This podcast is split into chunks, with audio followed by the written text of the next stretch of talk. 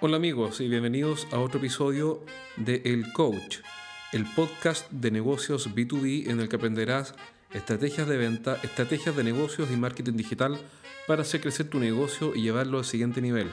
Soy Jorge Zamora y este es el episodio número 23.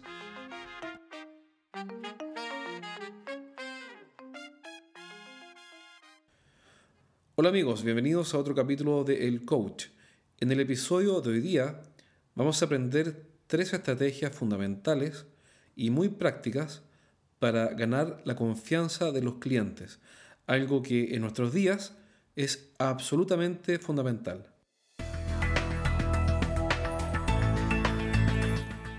¿Por qué es tan importante ganar la confianza de los clientes? Bueno, por una razón muy simple, porque vivimos una de las crisis más grandes de confianza que conozca la historia.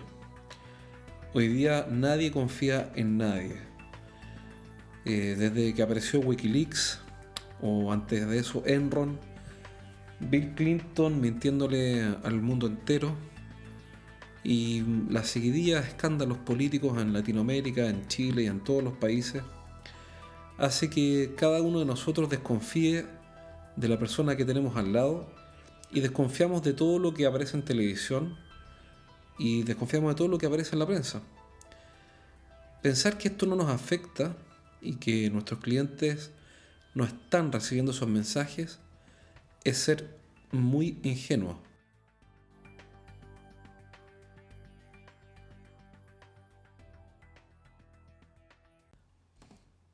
Hace como cuatro años atrás evalué un nuevo emprendimiento para sumarlo a la larga lista de emprendimientos que he comenzado alguna vez.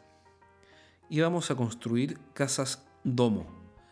Las casas domo son una especie de cabañas que están hechas en base a poliedros de alguna cierta forma, que ya no recuerdo, y hacen que la casa termine siendo como una especie de, de huevo.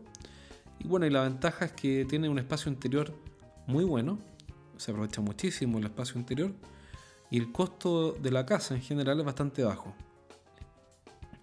Entonces, ¿qué es lo que uno obtiene? Una, una segunda casa, una casa en la playa, una casa en el campo, una especie de cabaña a muy buen precio y con muy buen aprovechamiento interior.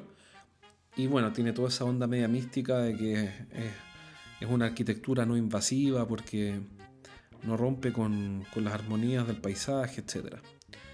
Y la persona que iba a construir las casas es un tipo que está dedicado a esto. Yo lo iba a ayudar con el desarrollo del negocio, pero él iba a ser la persona que iba a construir. Y Fernán, que ese era su nombre, eh, estaba listo para que comenzáramos a trabajar juntos hasta que un buen día se me ocurrió hacer una prueba.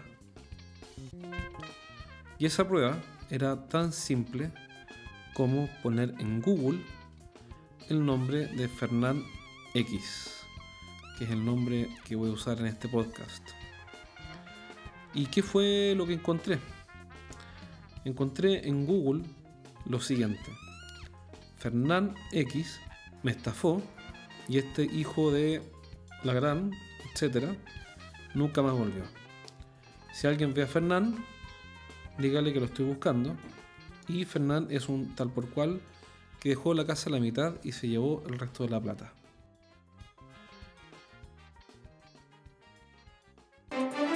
¿Necesitas mejorar tus ventas? Los gerentes de empresas B2B visitan estrategiasdeventa.com y sacan ideas prácticas para llevar su negocio al siguiente nivel. Estrategias y tácticas de venta, marketing industrial, productividad gerencial y mucho más. Descarga todo el material gratuito que tenemos para ti. Ingresa hoy a estrategiasdeventa.com, el sitio web que tus competidores no quieren que conozcas.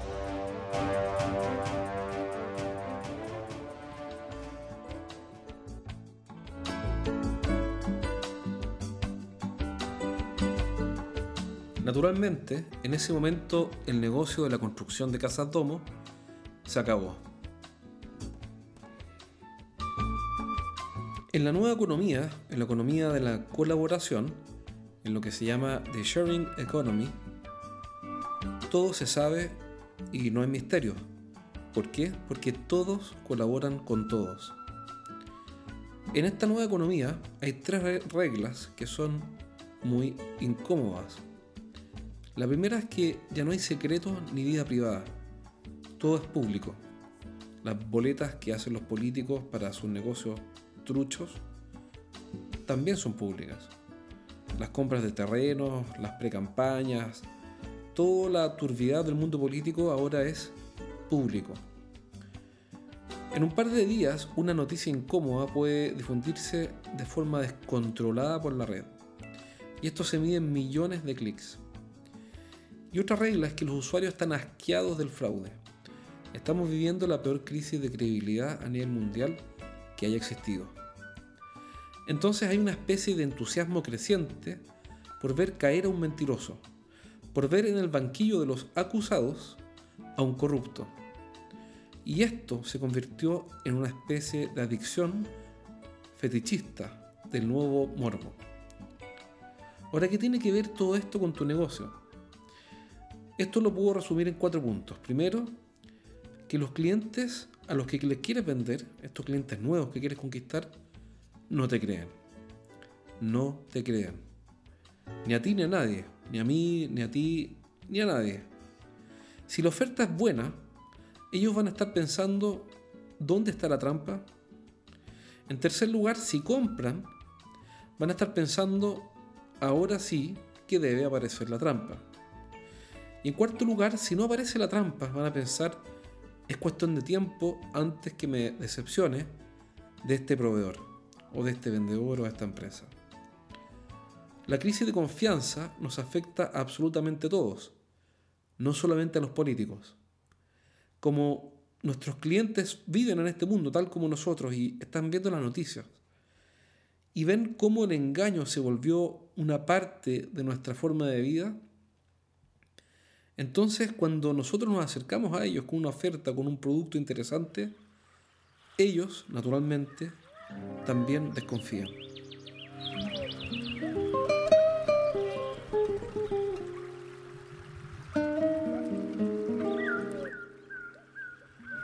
¿Cuál es el problema de la desconfianza?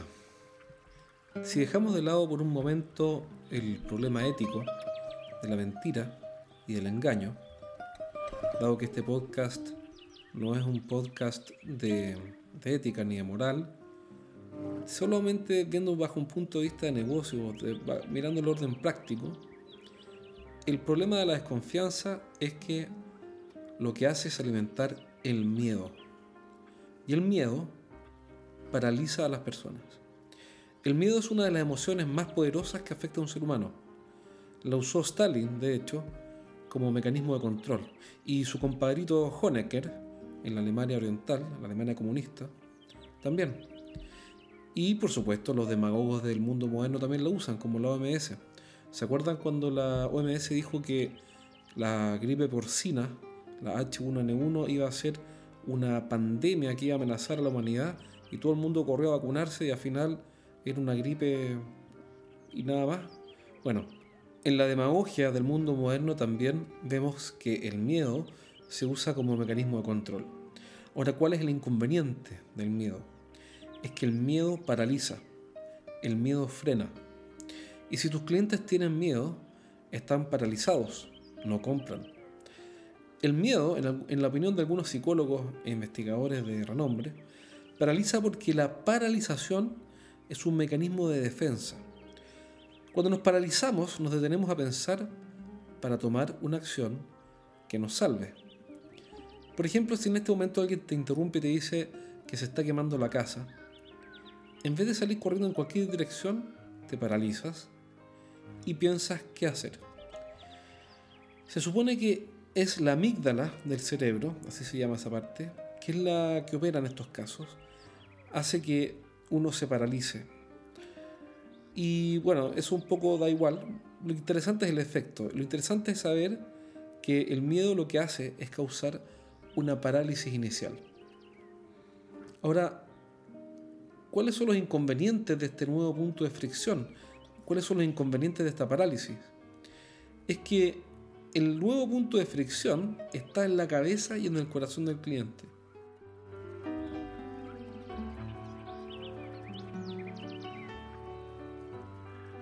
Y ahora viene la pregunta del millón de dólares.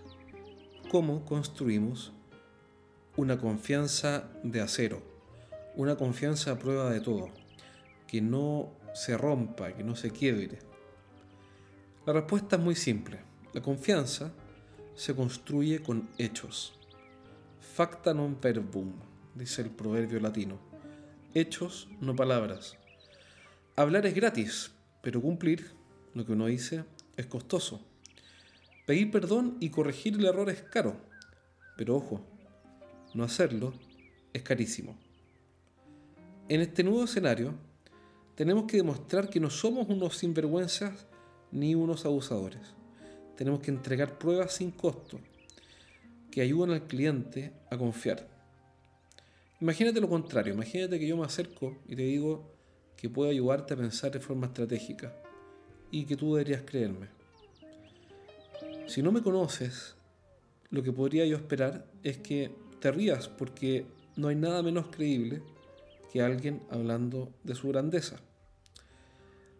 Así que vamos a ver tres estrategias concretas y simples para construir esa confianza. La primera estrategia es muéstralo, no lo digas. Show, don't tell. Como todo lo, eh, así le llaman en, en el mundo del marketing, show, don't tell. Muéstralo, no lo digas. Como todo lo que decimos no va a ser creído, entonces no lo digamos. ¿Puede ser más simple que eso? Muéstralo, no lo digas. Si queremos que nuestro cliente confíe en la nueva marca X, entonces ahorrémonos el discurso. Preparemos el escenario para que el cliente saque las conclusiones que necesitamos. ¿Qué debería ver el cliente para que él saque la conclusión sobre la nueva marca X? Algunas ideas son las siguientes. Primero, testimonios de clientes felices. De hecho, en estrategiasdeventa.com slash clientes puedes ver los testimonios de varios clientes felices de nuestra consultora. Otra idea es usar casos de éxito, como la empresa X redujo su costo de operación en un Y% con la solución Z. Otra idea es mostrar videos de aplicaciones reales o videos educativos. Y por último, otra idea muy común es usar white papers o reportes en los que le enseñamos a los clientes cómo resolver un problema. Entonces la primera pregunta, la primera forma de construir confianza es show, don't tell. Muéstralo, no lo digas, sino que dale a tu cliente la evidencia para que pueda sacar la conclusión. La segunda estrategia es hacer preguntas, preguntas y más preguntas. Me refiero a lo siguiente, cuando una persona desconfía o tiene temores sobre nuestra oferta, lo que se asoma es la punta del iceberg. Aparecen frases como está caro, lo estamos viendo, la competencia hizo una mejor oferta, etc. El problema del iceberg no es lo que vemos, el problema del iceberg es lo que no vemos. Y lo que no vemos es muchísimo más que lo que sí vemos. Y para complicar más las cosas, en ocasiones ni siquiera el cliente sabe lo que hay bajo la línea del agua. Tan solo siente miedo. ¿Por qué? Porque es un ser humano y eso es suficiente. Entonces la estrategia consiste en hacer las preguntas para bajar a la profundidad de la preocupación. Debemos encontrarla. Y una vez que la encontremos, debemos ayudarle al cliente a que la resuelva. Podemos hacerle preguntas al cliente como por ejemplo, ¿qué preocupaciones tienes? ¿Qué cosas crees que aún no están resueltas? ¿Qué aspectos de nuestra propuesta quisiera revisar? Es natural, antes de comprar, que hayan algunos temores. ¿Hay algo que te preocupe o que te incomode? ¿Cómo podemos ayudarte a resolver estos puntos? El error más común es intentar presionar al cliente para convencerlo. Esa es la receta del fracaso. Fíjese en lo siguiente, ayudamos al cliente a resolver sus temores. ¿Por qué? Porque solo él puede resolverlos. Nosotros solo facilitamos el camino. La tercera estrategia es revertir el riesgo. Uno de los elementos que frenan los negocios en la salida del horno es la percepción de riesgo.